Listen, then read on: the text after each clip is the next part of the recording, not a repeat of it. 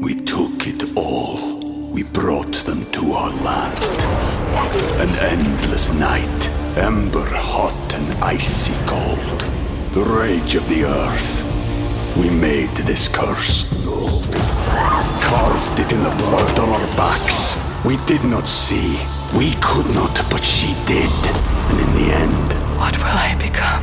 Senua Saga. Hellblade 2. Play it now with Game Pass. I'm in politics because I believe poverty is immoral. I think it is a solvable problem, and we have to have good people who are fighting to change that. And so I need to always pick the jobs that help me move the ball forward on that issue. And so 2020 is definitely on the table.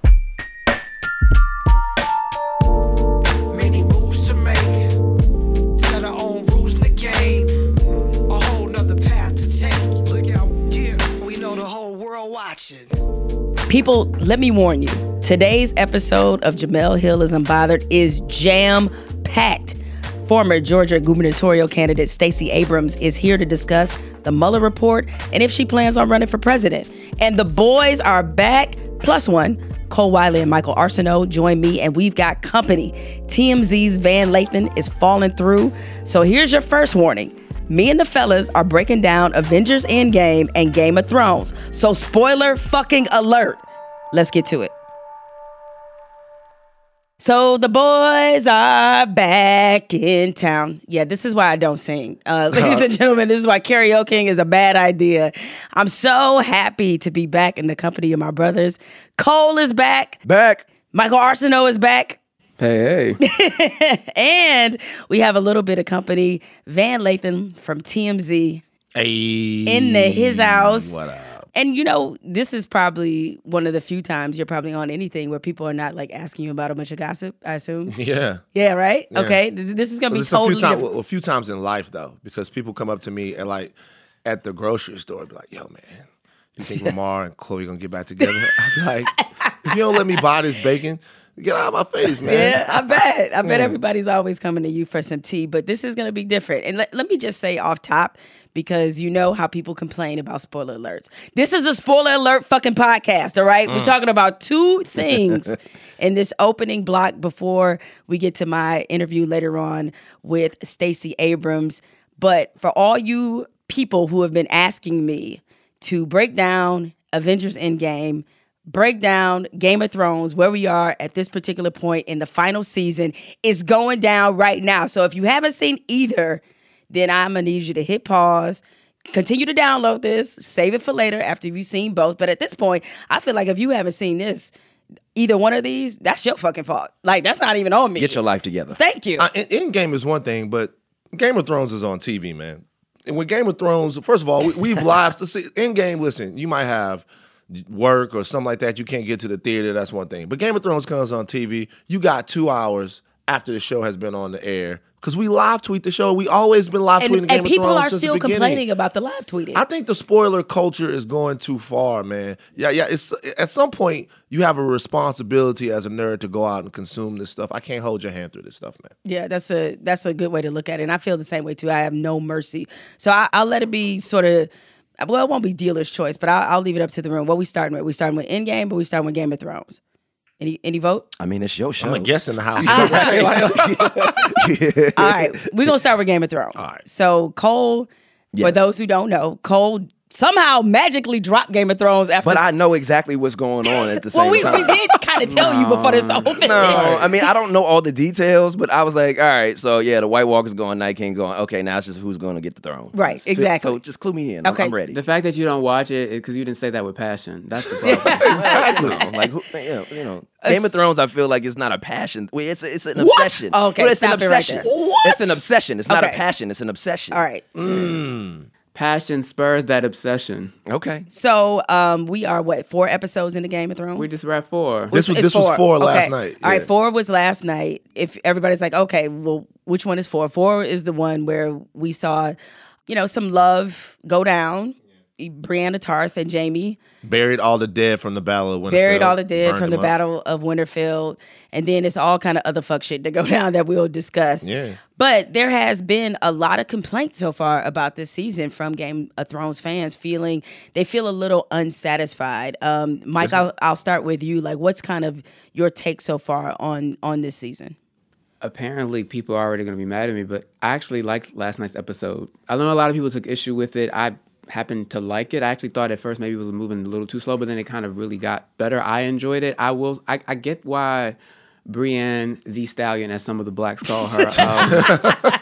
Um, Not I Brienne understand the how like Stallion. the notion of like how she finally got some dick, and then all of a sudden she started acting like dickmatized or whatever you want to call it. I, I do get that that was a little peculiar, and that w- that's a trope that they do on female characters. I I do get that. However, I I mean, in my maybe I'm romanticizing, but I feel like they've had that tension for a really long time, and so I was very happy to see him not fucking somebody that wasn't kin to him, and I was really happy that she got some because I don't know maybe it was a little tropey, but I actually liked the episode. I actually loved that Sansa already told people's business because Sansa is my girl. Are you mad, Jemele, with the season? Because I, I I like it. I'm not mad, but I'm curious, Van. What's what's your take? Because you you guys have been in the hive longer than me. Yo, I'm kind of not fucking with it. I'm not gonna lie. Like tying up all of these huge, huge questions, right? These gigantic, huge questions. I just don't feel like they're giving us enough of that uh that we waited for. Remember, Game of Thrones was gone for a year, right? Uh, and then it came back, and it seems like these are ordinary Game of Thrones episodes. Like the show, it, the show is too well put together, and the stories are too well crafted for it to be whack. But the level of epicness that I expected from this final season, it doesn't really feel like it's there. As far as last night, I actually didn't have a problem with Brienne and the emotion that she showed because to me, she's always been a character that sort of accessed her emotion in order to do sort of what she was what what she, what she did. Like she she's never been like she's never not shown that she's vulnerable. And you know, Jaime is a handsome ass dude, so she got it going. But as far as like the show yesterday, I, I just think for some reason I'm wanting more, and maybe that's because I built it up in my mind. Maybe it's not fair to the show. The year buildup was more so like production and like they were trying to like I, I don't know. I think the year may probably made people think it was gonna be bigger, but to me the show is moving at the pace that it normally does. Like I actually initially thought maybe the way the Night King died was a little anticlimactic, but I'm like, no, this actually makes sense. They've been building this out the whole time. It, I don't know. I guess I didn't assign so much to it. Um, I guess I'll know by the end because I know some people have been comparing it to like the Sopranos final season, but I actually didn't mind that one. Yeah, I was gonna say, even as somebody who has like not been watching Game of Thrones recently, I just feel like television shows are notorious for like not necessarily meeting people's expectations. Especially that final season. Always, like Yeah. The Wire, for instance. Oh. Best season was season four. Yeah, by far. or three. I'll go three or four. You could you three could- or four, but it's not four. five. And No. that was the last season. And five, I thought, it's it, it to me five. David Simon went too inside baseball on the newspaper industry, and I say this as somebody who is a career journalist and worked at newspapers for half of my career.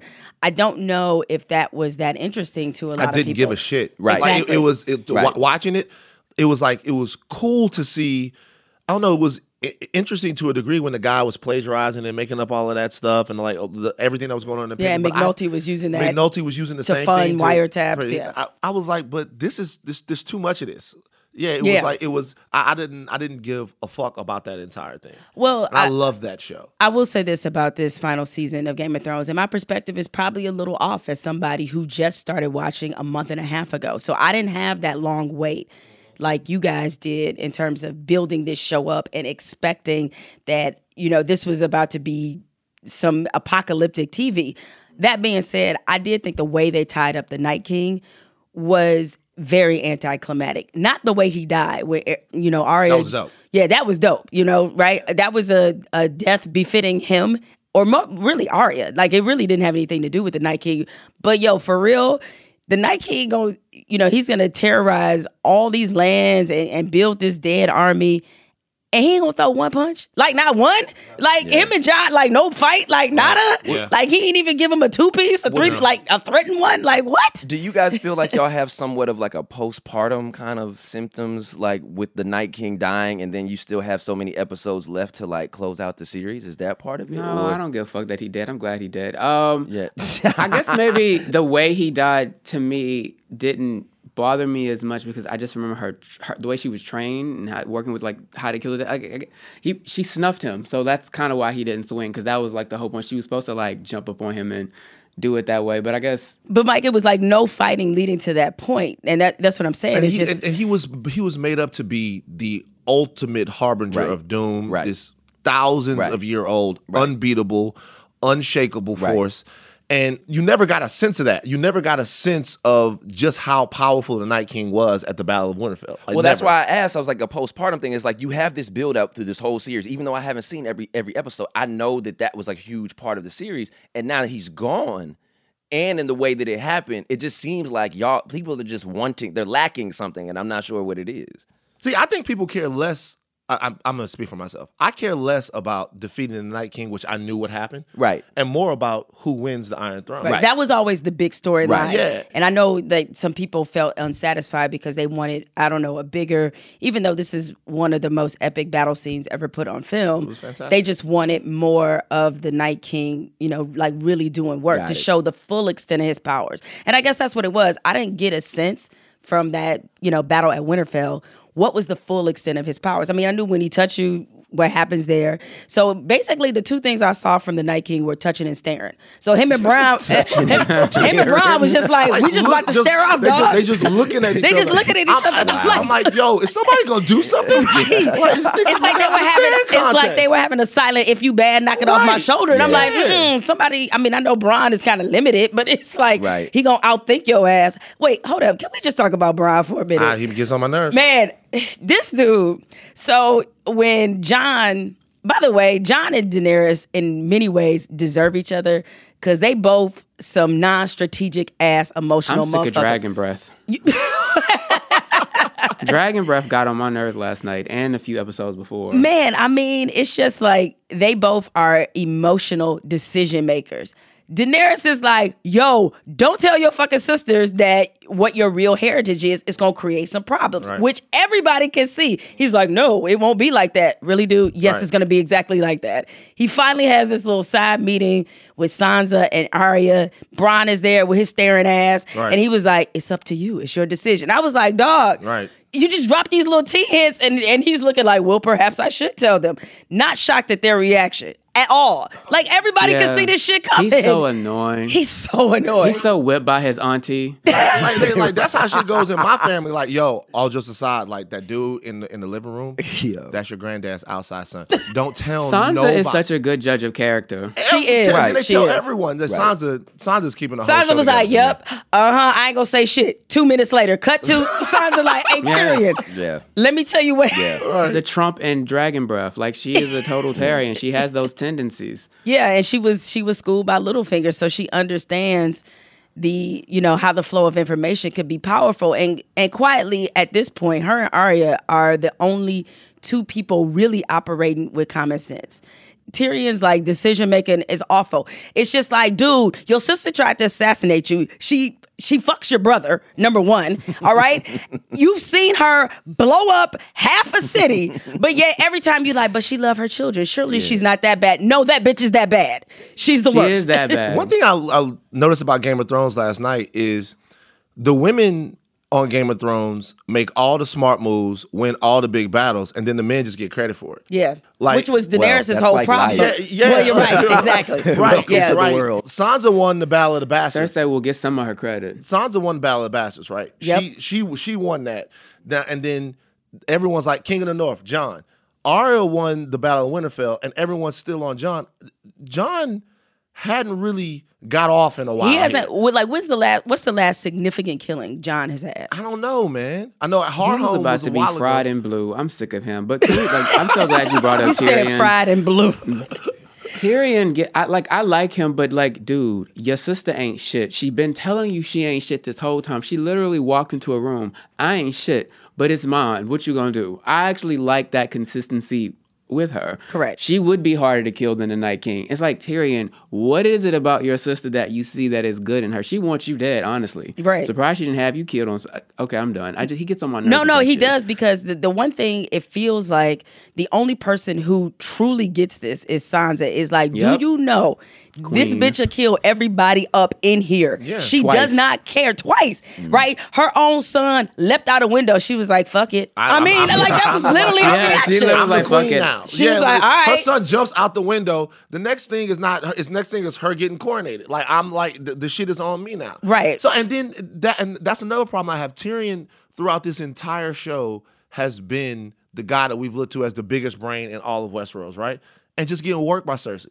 Getting That worked, alcohol. like just getting worked. Alcohol. Getting worked. Even walked up there last night like it was gonna be any different. Oh, can we talk about Missandei? oh my god. Can we talk about her? Oh, Okay, Look, oh. Cersei. I never remember her I name, know. and I was So sad. I know. She I Grey thought it was Worm. gonna be her and Grey Worm rubbing on each other somewhere. they Uh, like Grey shit. Worm and her, it's just like every black character we've ever seen in movies, right?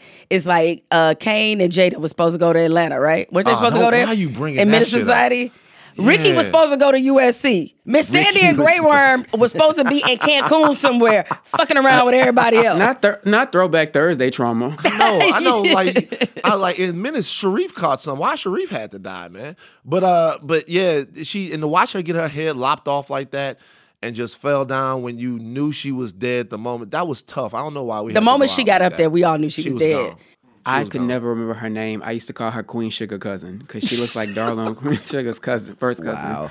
Could never remember her name, but Missandei, I'm sorry, R.I.P. Yeah, uh, that was that was tough. I mean, it, but we all knew that Cersei, first of all, her offering a truce. Like I don't even know why they went through Right. that, right. Like oh oh she that laugh. she knows she she done messed up one of your dragons. Y'all came there with about five people. She got about five thousand behind She her. got a whole. The What whole about fucking that- thing was stupid. I don't Why get was she supposed to surrender? Yeah, Ever? what would she have surrendered to? They had like 15 unsullied out there against like a three or four thousand golden com- compass. She's the only one there. that has good military planning because her, her mantra is cash money is an army, better yet a navy. Like she's ready, and here they come hobbling over you just with like a cash week- money in there? Yes, it's always okay to make a crash money reference. Uh, But no, you're you're. I just don't understand why they think they can negotiate with this woman because it's just Right. she has proven that there is no level of negotiation. My negotiation is you're dead. There's no one who That's- wound up in Cersei's company that act that was captured, I should say, by Cersei that actually lived. So as soon as Missandei was gone, they should have been like,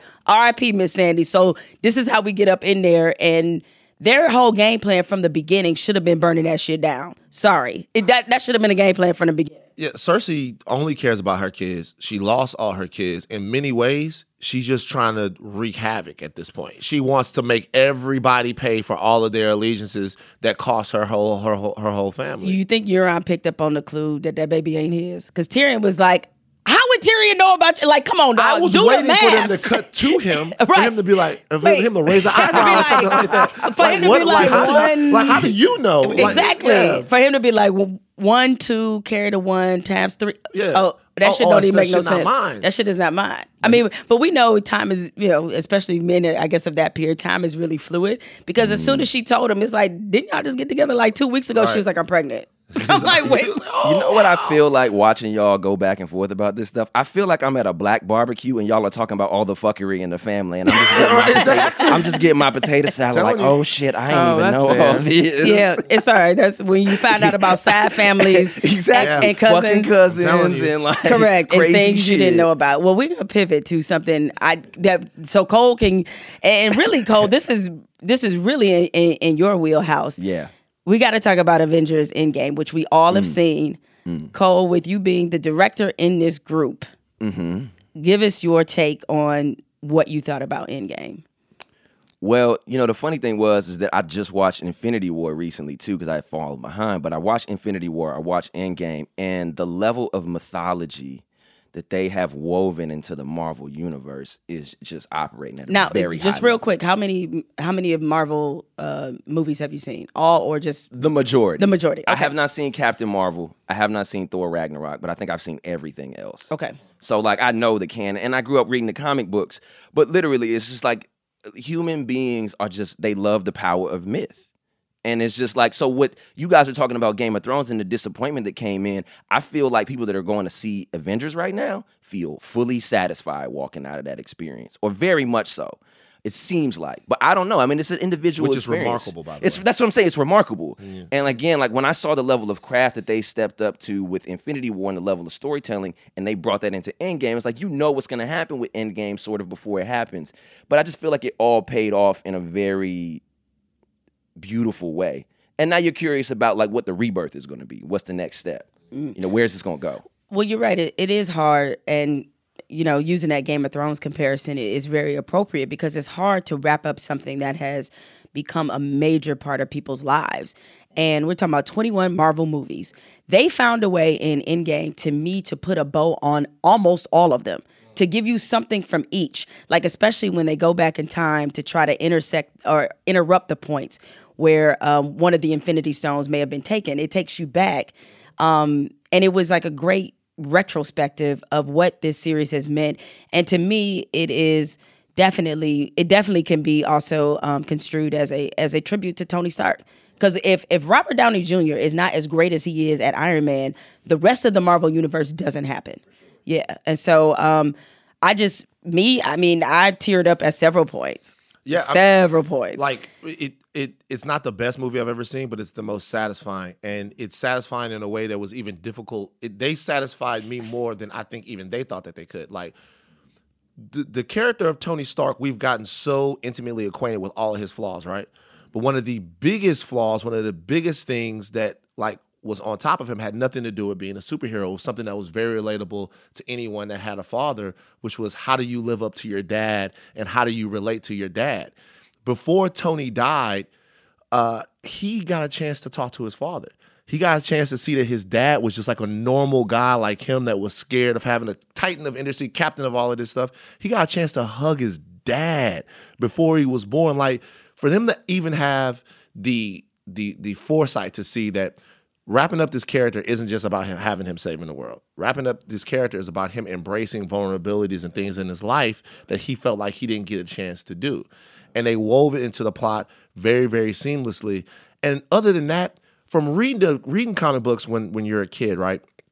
These things are so unbelievably well written and so deep. The one criticism you have of them as a moviegoer is that they can never get that feeling of that uh, climatic battle where something happens that you didn't think was going to happen, and you're looking at it on a panel on the page. That's exactly what Endgame was. Cap has me in there, and the whole theater is like people are standing up, going, Yo, when he grabbed the, the, the hammer, yeah, Yo, like that the was people, done. people are That was standing done. up, going, That was crazy. What? That was crazy. and that's like what reading a panel Yeah. of a comic book when you're a kid and it's on the last panel and you see him holding the hammer or something like that. That's that's what it's like. And they were able to actually accomplish that on screen and wrap up all of these characters and kind of make us leave us wanting more as well. I thought it was fantastically, amazingly remarkable. well, Mike, what was your take? Okay, so as someone that only have seen has seen about like two of those twenty one movies, um, Wait, what was the other one you saw? I'm I'm actually padding. So I think I know I've seen Iron Man. you saw Endgame, and that was it. I saw Robert Downey Jr.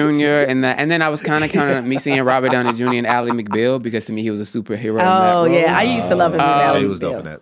Yeah, so I saw Infinity the thingy before I watched Game Infinity of the Thrones. thingy.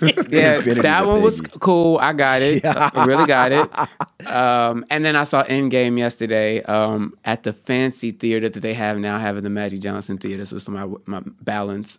Okay, so that was a long movie. Yeah, it was. Um, I hadn't mentally prepared for that as much as I thought I did. Um, the first hour, I think if I had seen the other twenty movies, I would have understood it better. But okay, you're setting context. Fine, I'm still with you.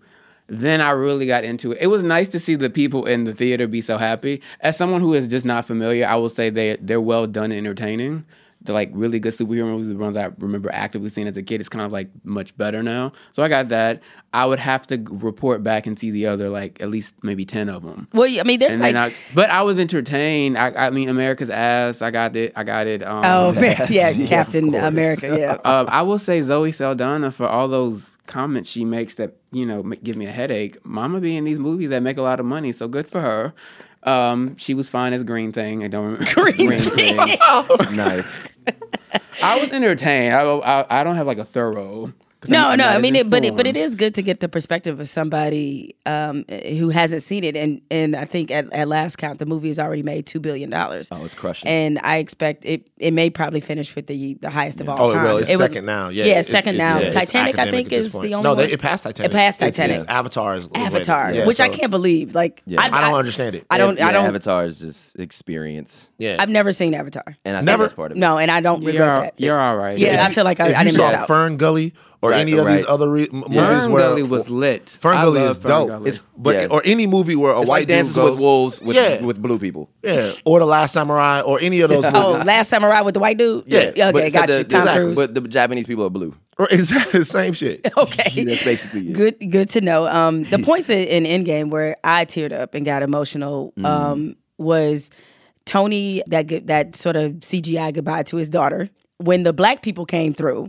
Right Word. when because uh, the last i mean i knew everybody knew black panther was coming back because Right. black panther 2 i think is coming out next year but when as a staff record label and a crew when everybody came back Yeah. and then there was T'Challa and Yeah. then of course um, you had the Dora Milaje like all that when all that happened and they were all on screening and then of course when all the women were together like damn we gotta save y'all again Yeah. all right here we go and then you know Thor when he had that you talk about talking to your parent and, and realizing Mm. you know some some vulnerabilities there when he talked to his mother and um because that was very was sweet up. because Thor and I thought Fat Thor was a brilliant twist Was was a Thor. fantastic brilliant twist to add to this. Thor is out here slaying four thousand people with a body mass index of seventy percent. He But on he out John, here. He was the John Daly of the Avengers. exactly.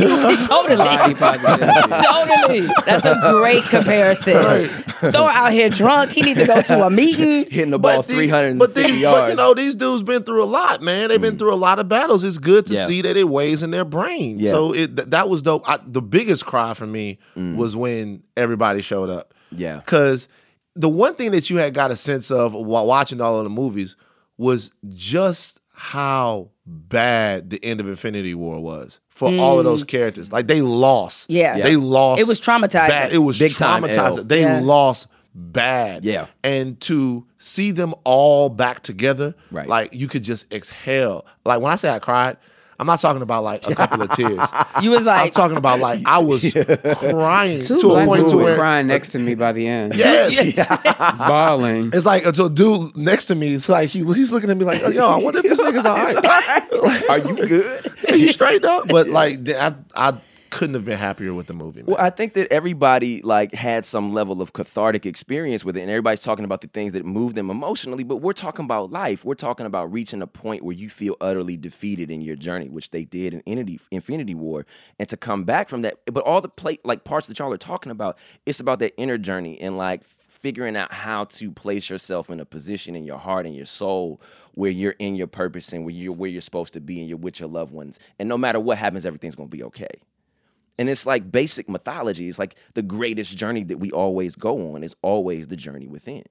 And how do you extrapolate that into big battles and epic battles and Game of Thrones and Infinity War? And I just think that, yo, Marvel crushed it. yeah, Yeah. they did. I mean, it's it's it's certainly I think the the maybe the most successful I sort of seen anything like series. this. Me Yeah. neither. Um, Yeah. and and what was interesting is I remember a debate started on on Twitter about uh, the Batman trilogy, which I think Mm. probably before maybe Marvel, I considered the best set of you know superhero movies ever. Um, Tom Nolan here. yeah, Yeah, Nolan. Nolan. Yes, Nolan definitely. Um, Yeah. So that was to me the the benchmark, the the gold standard. The thing is, with Marvel's been 21 movies, but like, is are there three movies in the Marvel universe that you think can stack up to the Batman trilogy? I think the Captain America trilogy. yeah. Yeah. Civil War. I. It's the tough, first man. One, though, the first one. the first one was terrible. But- the but first one see- was but see- I- I- okay. It wasn't terrible. But I don't Last two in an Avengers But I'll be honest Black with you. I don't think that Dark Knight Rises is that great of a movie. oh, It's you not. tripping? Like, I, I, not I, I, don't The think Dark Knight though is the Dark Knight the is Dark Knight is a fantastic movie. Batman Begins is Great great. movie. Yeah. and then Dark Knight Rises is okay. It's okay. See, like, See, I, it's- I, I, I love I love I. Bane. and, and so to me, that's why I, I'd say that Captain America: The First Avenger is okay. Wait. Winter Soldier is fantastic, and Civil War is a fantastic. and the as well. through line between those Captain America movies that you love in the Avengers are Joe and Anthony Russo, the Yeah. directors. Yeah. Yeah, they And changed that's everything. they they that they, you got to give them a lot of credit in the same way that you had to give Nolan a lot of credit in what he did with Batman at that time. Yeah. nobody was making movies like that. So it takes people with a certain gift and vision to kind of expand and stretch the canon, which they did in these movies. Look, I, I hate to wrap this up, but unfortunately, we have to a thorough breakdown of Game of Thrones and Avengers. Mike, look, I, I feel like I, I need to to really thank you for sitting through three hours.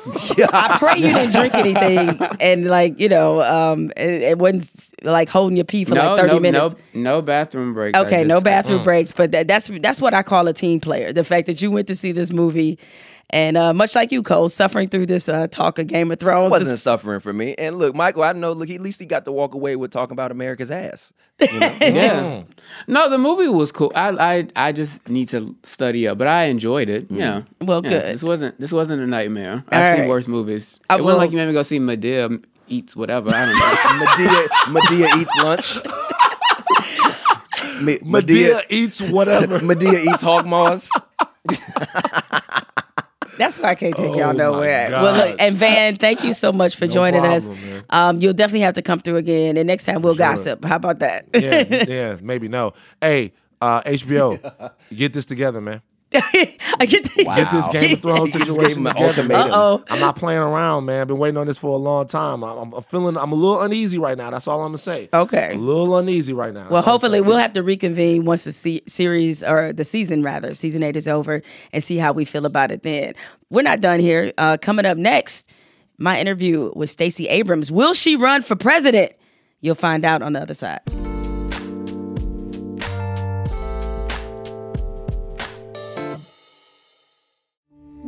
We took it all.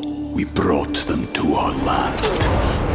An endless night, ember hot and icy cold. The rage of the earth. We made this curse. Carved it in the blood on our backs. We did not see. We could not, but she did. And in the end, What will I become? Senua Saga. Hellblade 2. Play it now with Game Pass.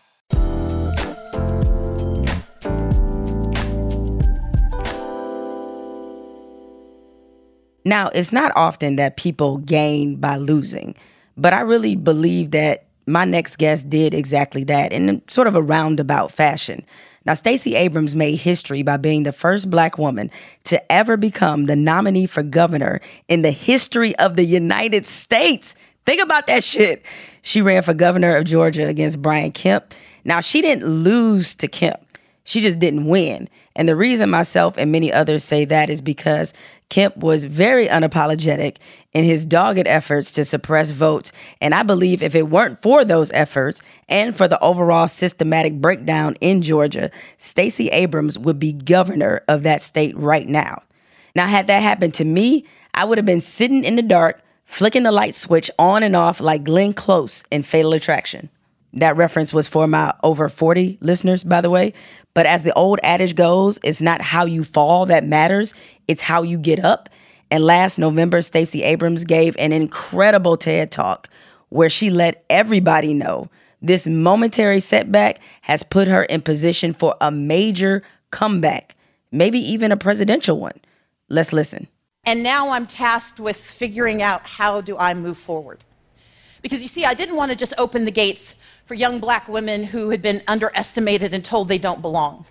I wanted to open those gates for Latinas and for Asian Americans. I wanted to open those gates for the undocumented and the documented. I wanted to open those gates as an ally of the LGBTQ community. I wanted to open those gates for the families that have to call themselves the victims of gun violence. I wanted to open those gates wide for everyone in Georgia because that is our state and this is our nation and we all belong here. Stacey, it's um, interesting that I have you on the podcast on this particular day because as of taping, this is the same day that Robert Mueller's redacted report has dropped. And it's important that we use the word redacted because I've seen in a lot of media reports saying, oh, he's releasing the full report. Like, no, no, this is a redacted version. This is not actually, uh, we actually don't know everything that is in there. And I know you're still digesting it. And I know a lot of people are still reading the pages at this point. But what was sort of your general reaction based off the little bit you have been able to digest? Number one, that William Barr is not representing the United States of America, which is his job. His job is to serve as the attorney for the people, not as the personal attorney of the president. And having served as a deputy city attorney, I mean, it's a much smaller job to have. But my job was never to represent the mayor or the city council. My job was to represent the citizens. And I'm deeply disappointed that he has taken it upon himself to, I think, undermine the role of the attorney general in order to protect the person who appointed him, because that's not why we do this. Number two, I think that what Robert Mueller said in the report was not that there was any exoneration, it was that there was insufficient information based on a pattern of misbehavior, uh, misrepresentation, and threats from the president that led to people just opting not to do what he commanded as opposed to his lack of intention to commit a crime. And so I'm I'm very worried about what we don't know and I'm hopeful that we will get fuller information over time. I'm I'm pleased that Representative Nadler is going to push for testimony and hopefully we will get a full reporting eventually. There are things in there, at least again, as people are still digesting the report, that show um, that, that maybe they don't exonerate the president by any stretch, but you could read some of it and go between the lines and say, well, this doesn't exactly stop any particular case for impeachment if you know our lawmakers wanted to go in that direction in general i mean is is impeachment something that you feel like should still be on the table I think impeachment is the necessary step when we believe the law has been broken by the President of the United States. The Mueller report provides sufficient information for inquiry. I don't know that it rises to the step of actually calling for articles of impeachment yet, but that's part of the necessity of revelation. We need to know what it is he found so we can know one way or the other if action is necessary. I saw just to change directions a little bit. I, I saw your TED talk, which I thought was really uh, amazing, and that was the sound that you know uh, people heard earlier of you talking about how you had to uh, recalibrate, and because of the way uh, that this election went for you. Um, which I don't count as a loss. And I know a lot of people kind of look at it that way. Do people constantly come up to you and ask, "How are you doing?" Like they're like, like they expect you to be. I think you made reference to this in your TED talk to like in the fetal position or something all the time. Is that grown a little weary with people asking you, like, "You okay?" Well, actually, I- I'm pleased that that actually passed. I think the State of the Union response created a new question for people. Uh, so what I get now is more what are you going to do next? But i'm also grateful because what i get is thank you. People who are pleased that instead of conceding i, I fought. Whether or not they were living here in georgia i think what people are seeing and what they're feeling is this sense of resistance and this is beyond the resistance that started in 2016 it's this larger resistance to anyone telling us that our votes don't matter our voices don't matter. What i get from folks is thank you for speaking up. Thank you for staying in the fight because it creates space for me to stay in the fight. People who only voted for the first time in that election i want them to know that this is not the way it's supposed to work. Please don't retreat because that's when voter suppression works. It works when you become convinced that it was your fault or that the system doesn't work. We have to push back twice as hard to make certain the system does work. Well, another question I'm sure that you're getting a lot of is are you jumping in? Are you are you jumping in for 2020? What's the status of that? I'm still thinking and I normally do not engage in public rumination of my future plans. Uh, but I'm in a different space now than I expected to be. I try to be very clear that what I do is the right thing at the right time and I'm the right person. Being in politics, you're sometimes encouraged to just run because there's a seat open. I don't think these seats are interchangeable. They're different jobs.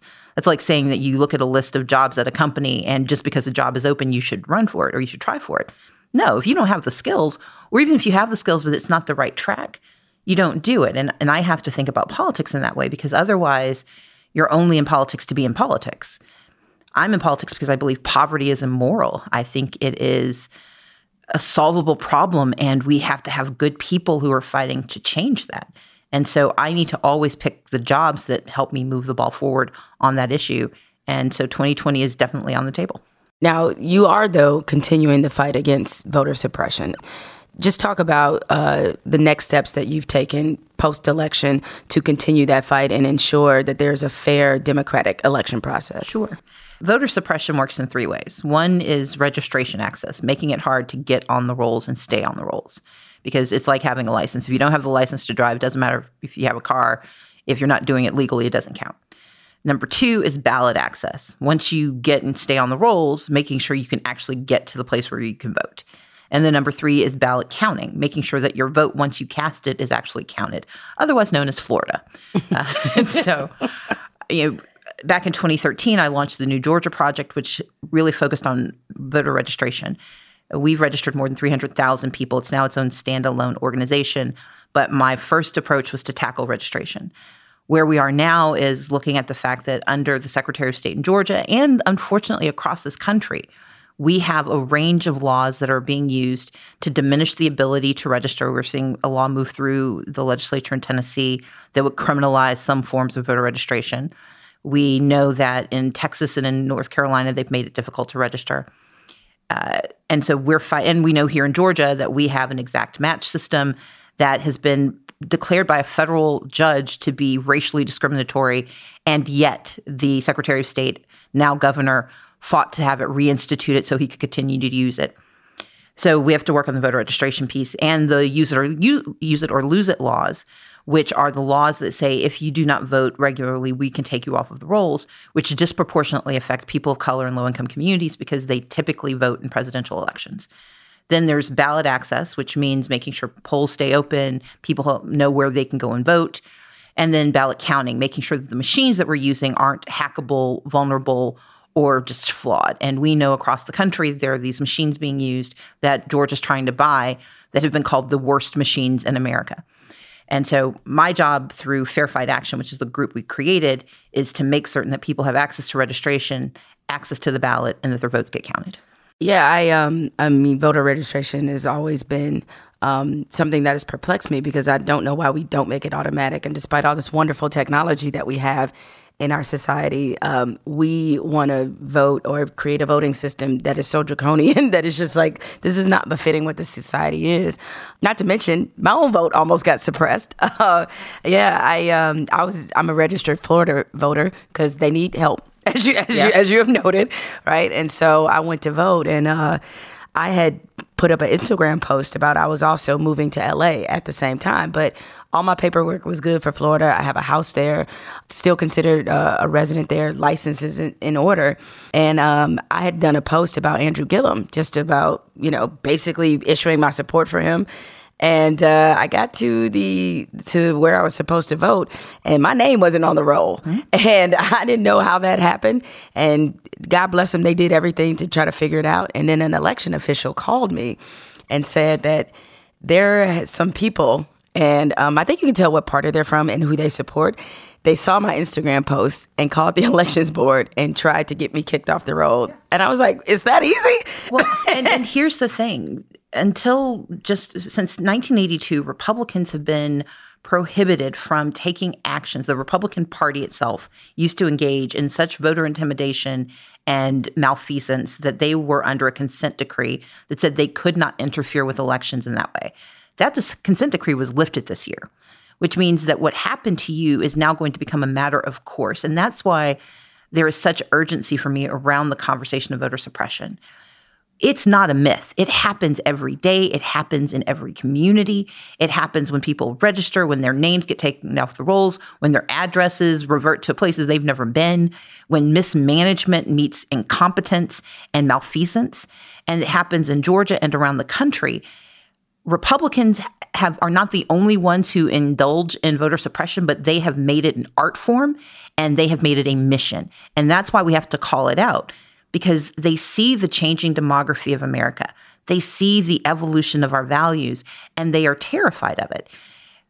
We have had voter suppression baked into the DNA of America since our inception. The first moment where we said that when they said that black people were only three fifths human, so they could get they could get uh, they could count the bodies but not the souls, essentially. That was a problem when women were told they didn't have the right to vote.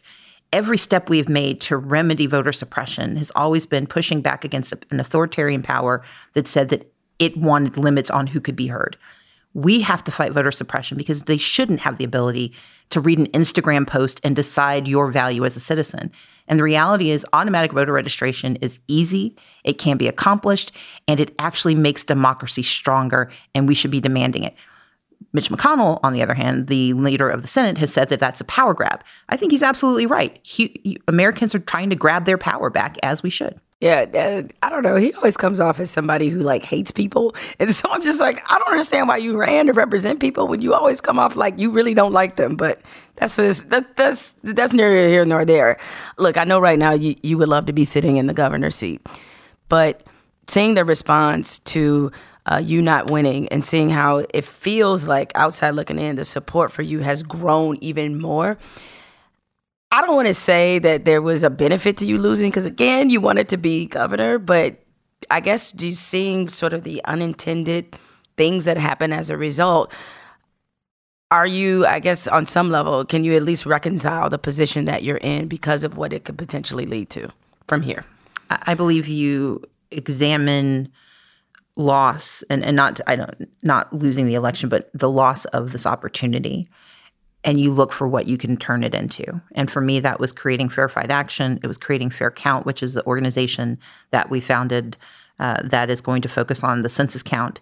But it's also, yes, it's created the space for me to have this broader conversation.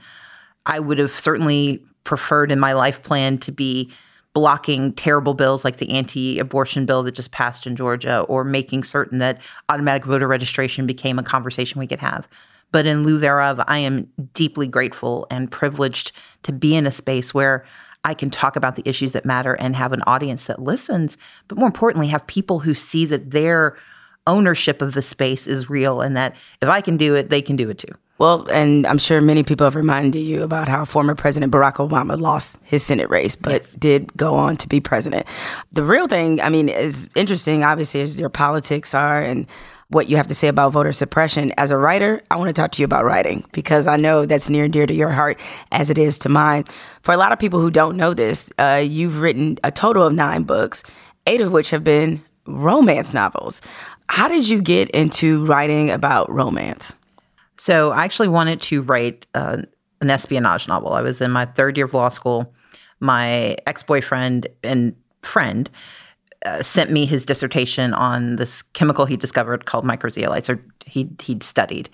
And I was like, "Ooh, this could do these really interesting things, and you could turn it into this like chemical weapon, and you could have this spy, this amazing woman who has to stop the the evil organization from misusing it." And he said, "None of that can happen." I'm like, "Shut up! This is why we broke up." Then I decided to start writing it, and I had some friends in law school who'd been publishing, and I talked to them about the book, and every single one said publishers do not publish spy novels by or about women. And then I was also warned that I would be hard pressed to find an African American woman as a heroine of any mainstream, uh, you know, novel in that way. And I mean, that's the time you had Terry McMillan, you had Alice Walker, but you could name all of the black authors.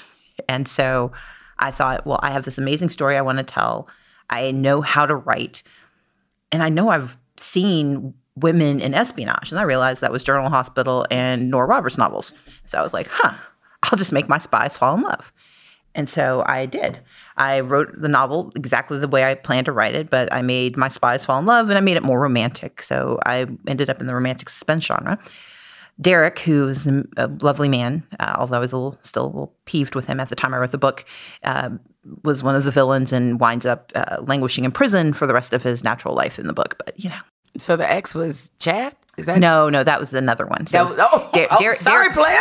yeah, so D- Derek was my first. Okay, I got you. That All was the first boyfriend. All so, right, all right. yeah. And then Chad was another. Chad led to me writing the manifesto of my existence. Gotcha. Yeah. So do you? Take, I react very strongly to breakup. I was gonna say. So do you take strands of, of of relationships and they you put them in there? Oh, absolutely. In fact, I use the names of friends. I've got a serial killer novel, uh, romance novel called Never Tell. I think I wrote it uh, during my first year practicing law. And I had a, num- a number of friends who wanted to be in the book. And I'm like, look, I'll put you in my book, but you will die. And so I, w- I was at my house. I shared with my older sister. She was living with me. She was in grad school at the time. And I had this whiteboard where I was mapping out the novel. And I had to kill a lot of people for the serial killer. And I was using the names of people she and I both knew. And she had a friend come over for something, and I'm in the back, and I hear this woman gasp. And I come out, and she's looking at my board where I list all these people that she knows and how I plan to kill them, but she didn't know I was a writer. And so I'm explaining to her as she slowly moves towards the door, like, I'm not crazy. I'm not a psychopath. Well, I mean, given how much you seem to love writing, I mean, I'm kind of stunned you still chose politics, especially after, you know, you were able to write a novel. I couldn't imagine being able to write a novel while still attending Yale. Did you just consider writing a, a really good hobby or side thing you like to do? Like, why not just become a, a full time writer? I've always tried to do multiple things at once, in part because I th- I think too often we limit ourselves to one space, and and for some that's where they want to be, but the way my mind works, I'm usually doing two or three things, and so you know I started a small business when I was the Democratic leader. I wrote novels while I was being a lawyer, and for me the issue is making sure that I'm giving the most I can to the things I'm doing, but never saying this is this is the only thing I am. I mean, part of it's just having a backup plan, and I have like four to five hundred redundancy plans for everything because you know in politics you may or may not win, in writing you may or not may not be published, uh, in business you may or may not succeed, and so I just try to make sure everything's always in motion so I can get something done. Uh, is this all the stuff that's on the spreadsheet? Yes, and in fact, there are there are columns for the writing I plan to do. The so it's political, nonprofit, private sector, and the writing. And there is a column for personal relationships that I have long neglected. Uh, so I'm trying to start fixing that up a little bit too. Uh, well, uh, I wholeheartedly agree with something you said. Work life balance is a lie. Like, that does not exist. Uh, you can maybe shift it at different points, but generally speaking, it doesn't exist. And you know, other than the writing part, another thing we have in common is is is a intense love of a particular soap opera. I am not a General Hospital fan. I'm Young and the Restless. I've been watching it for 20 plus years. And when I write, I usually write to Young and the Restless. I DVR every day show because it's like um, a, something I don't have to think about. I'm like, what? Sharon had another baby? Oh, but it's not really our baby? Okay, got it. So always loved, you know, soap operas because of where they can transport you and it's so ridiculous. And so my backup plan would be to be a writer for Young and the Restless. And it's could. a solid plan. Yeah, I mean, hey, it's the longest running uh, soap opera now, been number one for years. So with General Hospital, do you still watch one? And how long did that go if you don't still watch? I don't still watch it in part because you know, I had this day job thing that really now I made it through law school. I made it through my first couple of years as an attorney. I will tell you two things happened. One, they changed Carly again, which just kind of annoyed me. Uh, I, I and I liked all the Carlys, but I was really ti wed to a certain Carly. And then I think I just had there was a, a stretch where I didn't watch it, and by the time I got back to it, I just was like, I'm, Not the I'm- same? I'm okay. But you know, I think the allegiance to to soap operas is incredibly important. It's usually shaped by our parent, our moms, and our grandmothers. You know, we only had ABC, so I didn't see Young and the Restless till I was in college.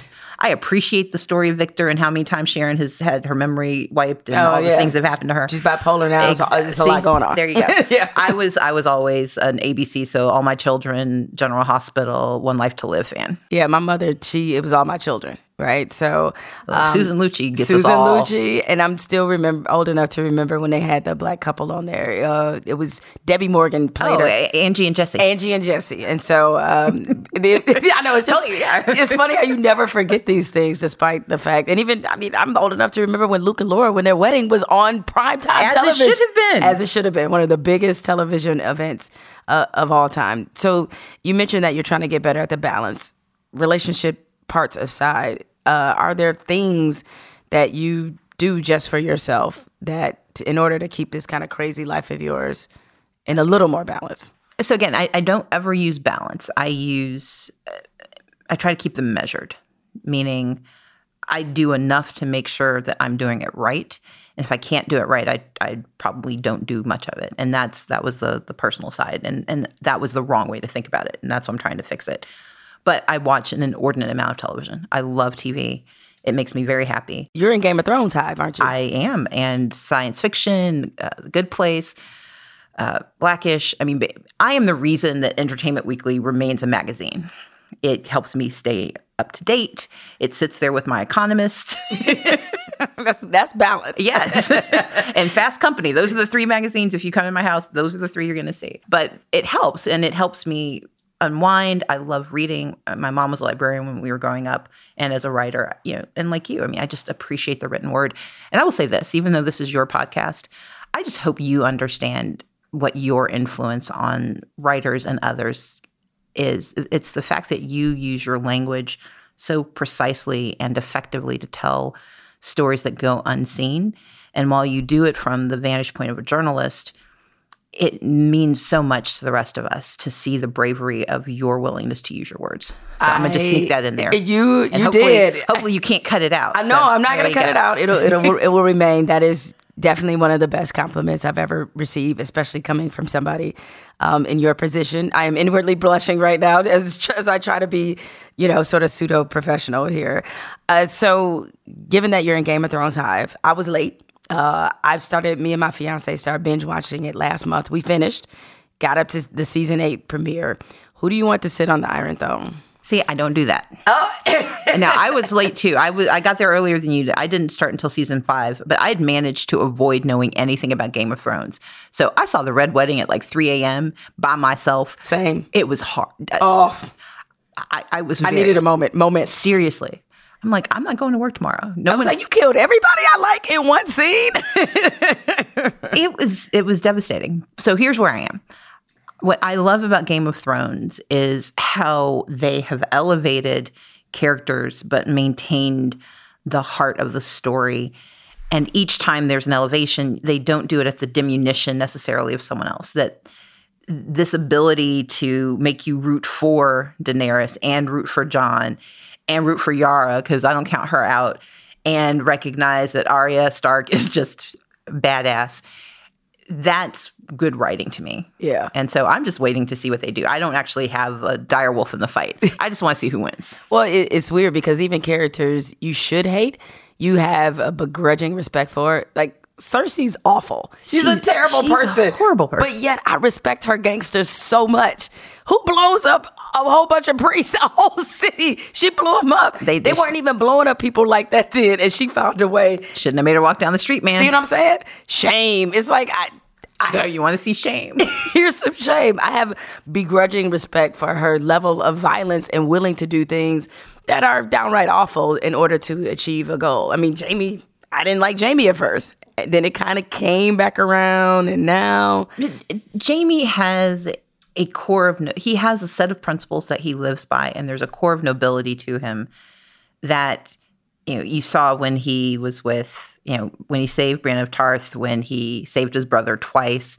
Like the moment you think he's going to succumb to the evil energy that is Cersei, he shows once again that he actually does have a core set of values. They don't extend to let's don't sleep with your sister, but right. what he what he does with Bronn, like he's, he, he, tries. he has some goodness that's Yeah. in him. I mean, he's a very complex character that way.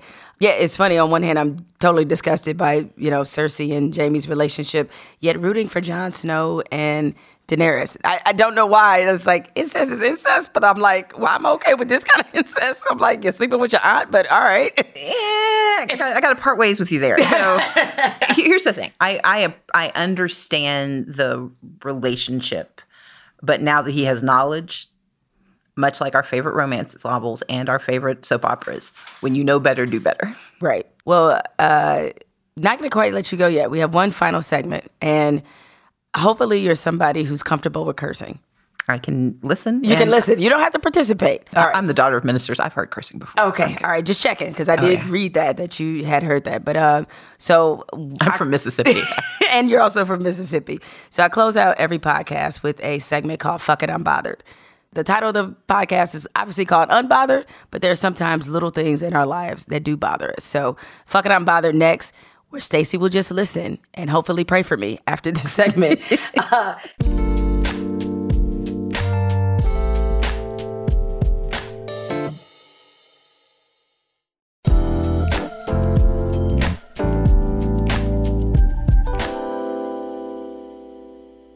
Okay, as we do every show, we're going to close this with Fuck It, I'm Bothered, of which Stacey Abrams, because she is far less of a heathen than I am, is not going to be participating in this. she would just be listening to me rant uh, and curse, though not too much. I'll, I'll be sort of respectful of my guest here. But Fuck It, I'm Bothered, where I talk about, of course, something little that's bothering me, maybe even something big, but it still keeps me in an unbothered state. So that's never going anywhere. But nevertheless, sometimes things need to be addressed. So fuck it, I'm bothered. I'm bothered by people. I'm in the process of planning a wedding, right? I'm getting married later this year. And I'm bothered by people who keep saying to me, Oh, I know I'm invited to the wedding. It's like if you have to say, Oh, I know I'm invited to the wedding, you're not invited to the wedding. The people who know they're invited to the wedding know they're invited. So don't try to that's that's what I call like sort of going, you know, kind of around the bend to try to basically politic for invite to a wedding to put it on my mind that I should invite you, even though your ass wasn't invited anyway. so stop saying to me and also to my fiance, oh, I know I'm coming to the wedding. Now you know. And you probably aren't, which is why you're asking. Now, the only person who can get away with this, um, this is time for, a, I guess, a little bit of a polite stunt. Um, Anita Baker actually tweeted me that she hopes she gets an invite to the wedding. Anita, Miss Anita, I'm from Detroit, so Anita Baker is a legend. Um, she's a legend to a lot of people, but especially from people from Detroit. Anita, I just need your address. You invited, and should you come and a microphone happens to land in your lap, and you want to give me a little bit of giving you the best that I got, I'm not gonna be mad. But yes, Anita, you are the person that can say that. Everybody else, hell no. If you say that to me, you're not invited. Anyway, now that I'm at a smaller octave here, Stacey, thank you so much for coming I, by. I guess I'm not invited to the wedding. No, see, you didn't. you didn't have to ask. I, am joking. you didn't have to ask. No, no, and I said, I said, I guess I'm not invited to the wedding because I think that that might be a more clever way of trying to get an invite.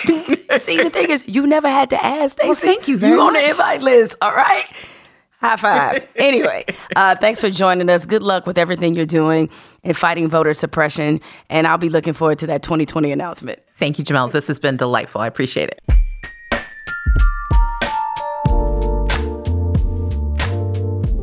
Jemele Hill is Unbothered is produced by Spotify Studios and Unbothered Inc. and recorded and edited by Rich Berner and Cadence 13. Ashley Van Horn is our head of talent. Evan Dick is our executive producer. Jesse Burton is the executive producer for Spotify, and Denise Holly is the program manager. Our theme music is provided by Corey Greenleaf and Ben Darwish. You can find more from me on Twitter and Instagram at Jemele Hill.